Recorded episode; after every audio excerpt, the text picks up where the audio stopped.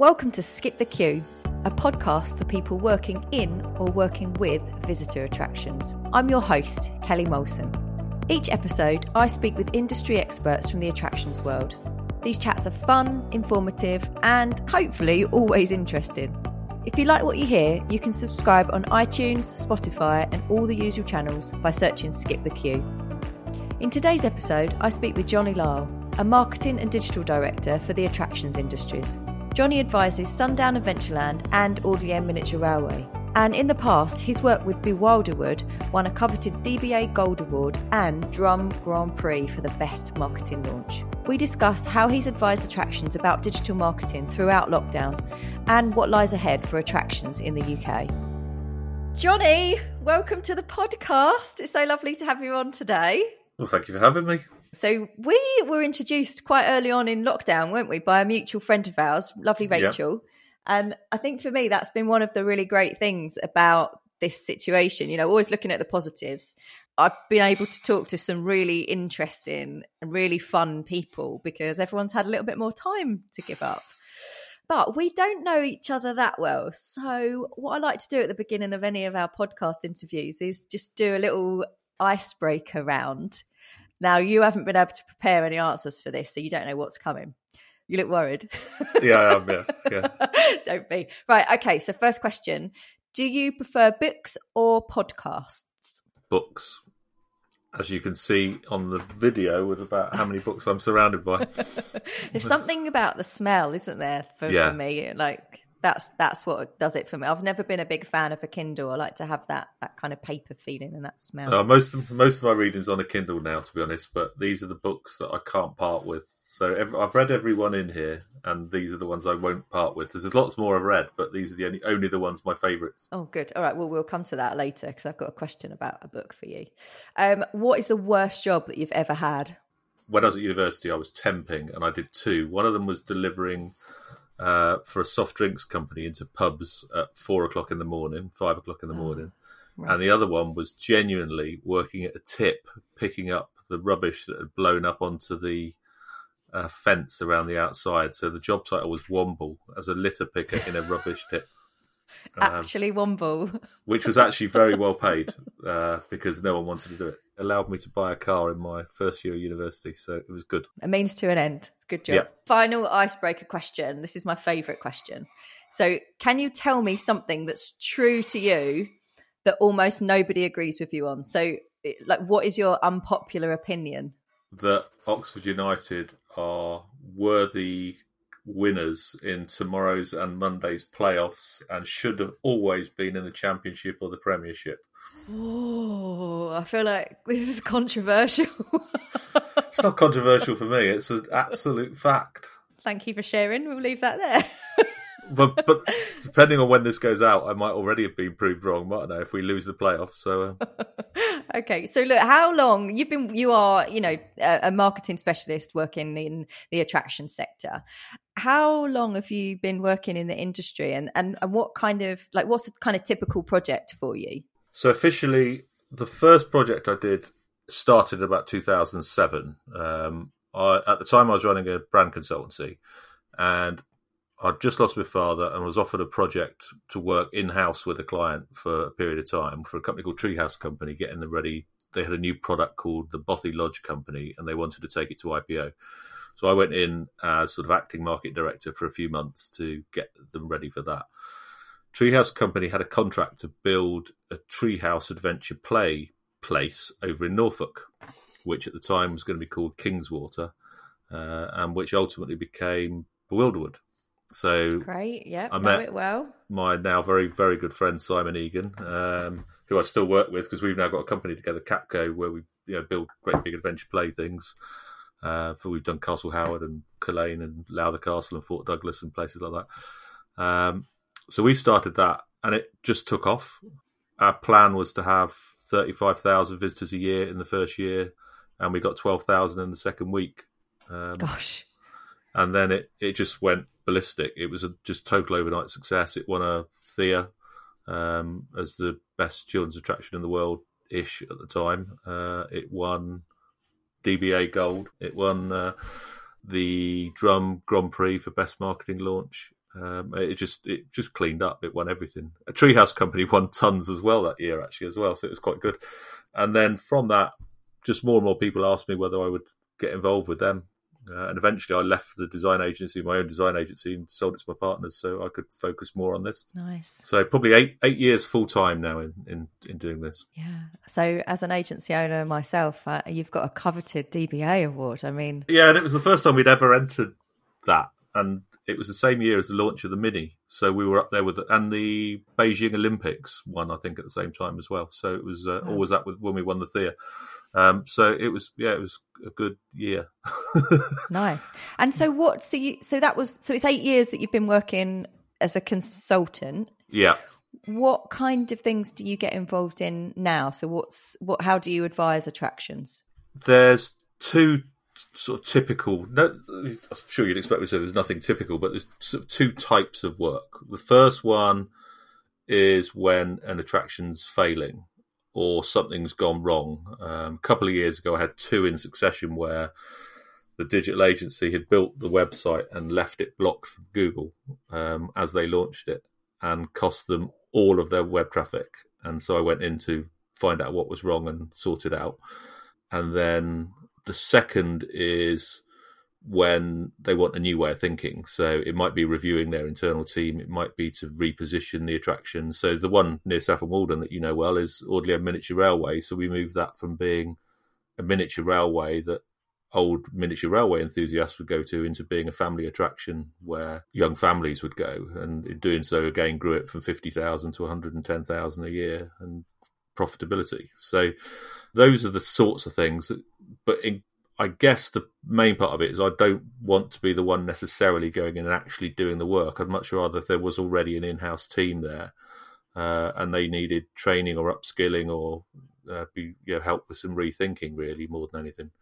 Uh, I'm certainly not trying to go in and replace anyone. I don't want their jobs. I'm, I'm not a threat to them. In theory, I should only ever be an asset to them. So how how has it been for you throughout this period? I mean, attractions have been closed. It's been really difficult. You talked a little bit there about, you know, a typical project for you going, um, you know, taking the visitor numbers from 50,000 up to 100,000 plus. At the moment, that's really challenging. Uh, we've got attractions that have got capped capacity. They can only take so many people through the doors. And that's if some of them can open and they're able to open within the restrictions that we've currently have in terms of people's safety. So, yeah, how has it been for you during lockdown? What have you been what have you been able to help them with and advise them with? The main thing for me was sort of continuing to communicate is actually keep talking, um, try and keep front of mind um, because with everyone, loads of people just furloughed all their marketing staff almost overnight. So that made it really difficult because uh, there just wasn't people, there weren't people there to do the work. Uh, so it's been trying to keep a low level of communication without sort of certainly not whining, keeping positive, keeping um, sort of say we're really looking forward to having you back when we can, uh, and making sure that they could see that you were taking every step to protect them going forward, and and it's still a fun place to look forward to coming back to. But it's been a real, it was a real challenge because you know, almost everyone switched off. I think everyone went into total rabbit in the headlights. No one knew what to do. Um, so certainly the attractions I work with, they just went very very quiet. There was big stress in terms of choosing when to close. Uh, and I think with the ones I work with the most closely, they closed early. They actually went a bit early and got really, really good feedback from their customers for it in both cases. In the in the two I work very closely with. Um, so now it's a case of making sure you don't go back too early, I think, and don't suddenly aim for as big a capacity as you can possibly get away with because I just don't think people are going to feel safe. Yeah, I think you're right actually, and that's similar conversations that we've been having with our clients is is they need to be ready and they need to make sure that they've worked through the procedures and they need to make sure that it is safe and a welcoming and a, and a happy place for people to be back at. Yeah. Um, so I think you're totally right about people not, you know, not rushing into to reopening. It's the right, it's the right way to approach it.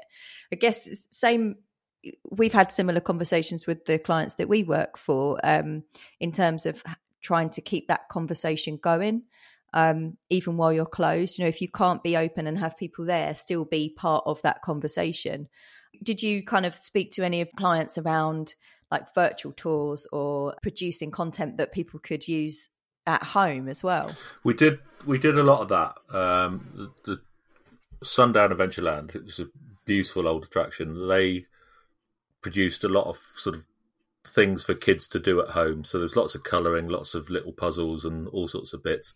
Uh, and we did one sort of quite sort of behind the scenes tour about how one of the rides was actually made for those you know, who were interested. And that you know that went really well. And I think that was again one of my lessons. I think was be generous, uh, give yeah, give stuff away because it will come back. It, it will you'll be rewarded by being generous. Don't be grabby at all. You know, I think there was people charging for some of these downloads at one point, and that very, very quickly got uh, stopped. So the ones I work with didn't do masses because they're not particularly big attractions. You know, they're sort of like the up to three hundred thousand ish. Uh, that tends to be where I work. Um, so they didn't do masses because uh, they don't necessarily have really, really distant appeal. They're still sort of relatively local markets. So yeah, it was a balance between keeping them on board and not talking to them too much and getting on their nerves. yeah, it's a fine line, isn't it? Because you, like you say, a lot of the the teams were furloughed and they're running a, a really kind of um, scaled back, you know, skeleton team. You kind of you want to help, but you don't want to be imposing. You don't want to be a burden or, or an annoyance to them at any point yeah. as well. But the big opportunity that I think we did take was it's just it was a fabulous opportunity. You know, the the other guy blinked. The uh, um, who's that? little story about Pepsi and Coke and Coke in the Cola Wars was it was a brilliant opportunity to really work on your SEO and really work on your content of your site. So I did a lot of that, a lot of groundwork, and a lot of work on uh, Google Business uh, and looking at local links and citations and g- getting that groundwork in that will come back when we start when people start searching again for what to do. And that was I've loved that. That's been that's been brilliant. And I'm I'm quite looking forward to seeing what the results of some of those are going to be Yeah, that's nice, isn't it? You know, like you say, put the groundwork in while you were closed. If you could focus on some of those things, you know, getting the getting all your ducks in a row, as they say. Yeah. Um, you're going to be in a better place for when you open the weekend is approaching where attractions, if they can and are able to open safely, they will be. What's the current mood like with some of your attractions as they start to plan that opening? Uh, nervous, I think, uh, and I think nervous for their teams as well because they're they're very close to their teams. They want to make sure they're not putting their own teams at risk. Um, but the business model is going to be completely different the critical bit in the first few weeks is going to be TripAdvisor reviews and Facebook reviews, what people say, because they're going to make or break attractions, I think, in the next few weeks. And if people have gone in too, they they're going to allow too many people in, people don't feel safe, they're not going to be afraid to tell other people. Mm-hmm. Uh, and I think then you will destroy the whole of the rest of your year if you try and take too many. If you go much above 30% capacity, 40% capacity by the summer, then I think you really are taking a massive risk. And the next big one, I think, is going to be most attractions have an indoor Christmas experience. Uh, if you get it wrong now, you're not going to have any form of indoor Christmas experience either. So that's going to be, you've got to get it right. You've got to not take too much or try and take too much now, because otherwise, I think you could lose everything. Gosh, that's quite it's quite frightening to think about that, isn't it? And Christmas at the moment seems like really far away, but obviously we know that a lot of the Christmas campaigns start to be be planned, yeah. you know, now if not previous, if not just before now, and things like Halloween and um, and those kind of activities too start to be planned. So, yeah, I guess it's just really difficult, even with a capacity of of thirty percent, like you say, that's been set. We still don't really know if they're going to achieve that. I mean, what we've seen recently, which has been brilliant, is the overwhelming demand for zoos and outdoor activities. Yeah. We're not sure that we're going to get the same surgence for indoor attractions, and that's that's the big challenge for them, I think, at the moment. No, people are still definitely more nervous about indoor, aren't they? There's there's no doubt about that. Um, the problem is, though, I think for a lot of attractions, they, they've got their business models got to change because if you think a lot of attractions, summer can be 30%, 40% of turnover. Christmas can again be 25, 30% of turnover. Um, if you could only operate on 30, 40% capacity of your on your biggest months, then your business model means you're only going to do 40% of your annual turnover potentially. So you've got to be able to get through until at the earliest next summer, I think, before we could be back to any form of normality. So, what kind of things have you been advising your clients that they can do now and then they can continue to do for the future? Because I guess you know the big the bigger question is what is the future for attractions and at the moment it's a, that's a really tough question to ask because i think that most of us sitting here we don't know what the next two weeks will bring let alone what no. the next two months will bring but what are your thoughts on what attractions can do now to start a booster in their marketing have you been looking at advising your clients about what they can do now and, and for the next few months i think the main thing is is trying to welcome people back, trying to make sure that it is fun. It's more about having fun than them thinking they're at risk. If they're walking into an attraction, looking over their shoulder, thinking, "Oh, I wonder if he's got it. I wonder if they've got it," then they're not going to come back. So, um, the main one I've been rabbiting on about all the time is making sure that your staff are smiling, um, because that smile first, ask questions later has always been something I've tried to work to. Um, and I think if you don't make it a fun place to be first and foremost, people won't come back. Other than that, it's hunker down and make sure you try and keep your costs to an absolute minimum and maximize the fun and try and survive. Uh, I know that sounds incredibly negative, but it's unless you've really done the maths, I think there's it's going to be an incredibly tough period for most attractions. Yeah, particularly the ones who are highly geared. So the ones who borrowed money, big money in the last few years, are going to, uh, and they're dependent on the numbers than like the Merlins of this world, who are you know they are going to find it very very tough because I know people will go back. I know they're open and you can walk around the grounds now. They're going to be operating on tiny capacities, aren't they? So yeah, I guess that's um that's something that we've been talking a little bit about the last couple of weeks at the studio actually you know maximizing the revenue from the visitors that can come through your doors so you know how are you looking at the retail environment that you've got on site most attractions are opening uh, and offering t- booking time slots. So that's something that we've been talking to our clients about. Can they book food slots while they're there? Can they book a time, a, a, slot in the retail environment so that they feel safer? But also, you're kind of driving them to maybe while they're there, just capture as much revenue from them as you possibly can at that point. I don't know if that's something that you've been talking to uh, to your clients about as well. Not much, but we did. I did a big Zoom the other day with uh, about uh, 10 attractions, uh, the Capco clients, we spoke to a lot of them. And one really interesting one was uh, Bean, who runs Chobham Adventure Farm, he's a real innovator. Um, and they're making sure, they're, so they're doing it on time slots, two, two or three hour time slots, I can't remember. Um, but each of the people who are booking are being allocated a table. Um, within the place as well. They're doing full food service. It's still you walk up and you get your food, but there's obviously social distancing within the queuing because food is a really important part of their offer. Uh, but they're also offering the ability for people to upgrade. It's a bit Ryanair, but you can actually choose which table you want for a little bit extra. Um, so you can get a table in one of the better areas. Um, I think there's a real danger, though, that attractions are, if you're caught profiteering, if you're caught putting prices up, if you're caught doing anything like that, then again, that will come back and haunt you. It'll just, it'll come back in reviews. And we've seen that on Amazon actually. Amazon have kicked off a lot of suppliers who were profiteering, who were you know doing the five hundred pound toilet roll yeah. trick or whatever. If they're doing it, then TripAdvisor, and Facebook are going to do it just from your reviews. So I think it's about trying to increase dwell time so people will eat. Uh, retail is going to be really difficult because uh, all the advice that's come from the government has come from NPHAN and all the other bodies has said don't direct people out through your shop. So retail in attraction is going to be very hard hit. But I think what we've mm. looked at is more pop ups, is to make more other small places around the park. So actually, you can go and get an ice cream, you can go and get a drink, you can go and get a slush, you can go and you know, buy a, a memento somewhere else. Uh, so it's not all in one big retail environment. Right, so you're not funneling people through that that area. I guess it's hard as well, isn't it? Because we do obviously have to consider that a, a lot of us are going to be um, it, it, this is a difficult time for so many people, and we're going to be struggling in time in terms of what what money we actually have coming in. So, um, you know, not everybody's going to have the same amount of free money that they had to spend previously. It's in it, and you need to get that marketing.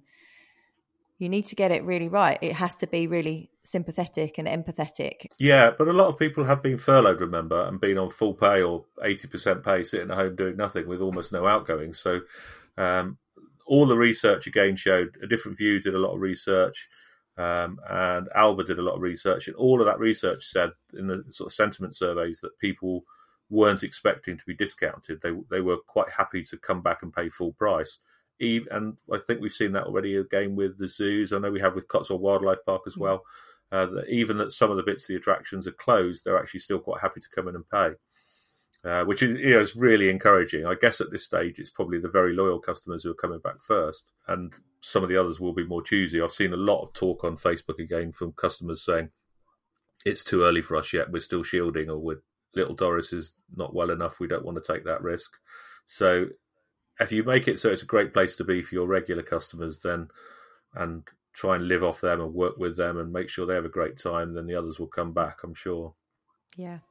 So big question, and I know it's probably one that can't be answered. But what do you think that the future looks like for attractions in the UK? Uh, I think it's going to be it's going to be tough. Um, I think there'll be some weeding out I think there's going to be a big unemployment hit, which is going to be harder for attractions because whilst people are on furlough, they're not being laid off by companies, and I'm, yeah, we're already seeing it in the northwest. There's there's some adjustment. Airbus are laying people off. I think Derby, Rolls Royce are laying people off. There's um, there's going to be layoffs in some quite big numbers around, so that's going to hit the economy very hard. Uh, and it's still a discretionary spend, so we've just got to make sure that we deliver great value and great fun uh, and an escape uh, the advantage, I guess, we've got this year is that less people are going to be traveling overseas, so more people are going to be uh, staycationing um, mm-hmm. and enjoying what's around them. But I don't think I've got any specific sort of long term thoughts yet. We've just got to see how this emerges as we come out. But I think the the weaker ones will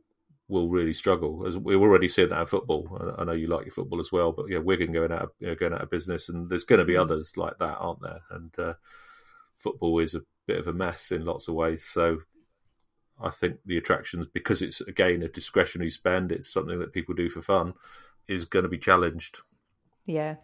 Yeah, you mentioned football. I mean, I may as well get it out in the open about being a Tottenham fan, which I knew know, that has yeah. has its has its pros and cons. Yeah. Um, but yeah, but you know, similarly, Lee and I have both got uh, we have season tickets, and we have no idea when we're going to go back, and we have no idea how that's going to work or yeah, if you take some of the bigger attractions, one of my favourite attractions I've ever been to is Puy du Fou in in France. Incredible, you know, no rides but all shows. It's got sort of like ten different shows. It's the most incredible attraction I've ever been to. And then you've got the there's the one uh, Kynren up in Newcastle, uh, sort of northwest or northeast, which I've been to as well, which sort of grew from Puy du Fou.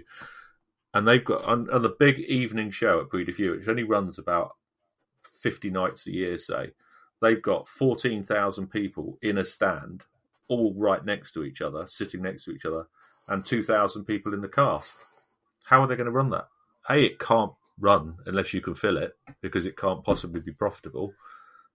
It's it's going to be so difficult for them, and they're going to have to adjust their business model. They're either going to have to build massive temporary stands to allow that many people to sit there but be twice as far apart, or they're going to have to say, well, we're outside anyway, so it'll probably be okay. Um, mm. Yeah, there's there's really obviously really major adjustments to come. And I think one of the other ones again, I know I mentioned Merlin before. If you take the big rides, you know, the really big thrill rides, a lot of the time on those rides is spent in the pre-show is the sort of queuing section and the pre-show evolved because they were trying to make it so you weren't really queuing you were actually enjoying the pre-show you were sort of being warmed up ready for the ride most of those are indoors a lot of those are going to have to be removed. So if all you're going to do is walk straight onto the front or you know, a long social distance queue and then walk and get onto the ride without as much of the pre-show, it's just not going to be as much fun. It's not going to be. You're not going to have been warmed up in the same way, so you're not going to be as, having the same level of expectation about that ride. So that will be quite different, I think. Again. Mm. Yeah, so opening up, but still, it's a long journey, a long road ahead for for many of the attractions and, and, and the way that they're set up. Lots of changes that's going to need to be made. I sound like I've been really negative, and I, I, don't mean to be, but I'm just I'm I'm trying to be pragmatic and think of what you can do, and that that that's so much of that is still come back to the welcome. It's got to be about the welcome and make sure that the ones you can get and the ones who are there, you just absolutely welcome them with open arms and make them feel safe and loved and uh, and as though they're going to have a great day, help them have a great day because that's what going out to these places is like, isn't it? It has to be about having a yeah. great day. So when I spoke to Ben, he talked a lot about uh, the the kind of front of house, and actually it's the front of house team that really make that experience. And we know that we know that you know if you if you arrive somewhere and you know it feels magical because the people are magical, you know that that's the start of the of the fun isn't it? So Yeah. i completely i completely hear where you're coming from. Um and it's a difficult question. We just don't know what's coming next. But you're right. If you've got if you are able to bring back people make them feel as welcome and as happy and as uh, that they're in the best place in the world. What at the moment what's the biggest challenge that you have with your role at the moment? And how do you think that you'll overcome it? I think my biggest challenge is being 54. Um, is being a digital marketing specialist at 54. A lot of people assume it's a young person's game. Um, and so at the moment, I'm still lucky enough to be taken seriously by people with it in it because I've got a track record. But I think as I get another few years on, are you going to want a 60 year old to come in and look at your digital marketing? And I don't, I don't know whether people will. So it's a completely personal thing, and I think that's going to be difficult. So I think I've got to evolve more into leading and training than actually doing. But I'm interested enough to keep seeing what's what matters and what's changing.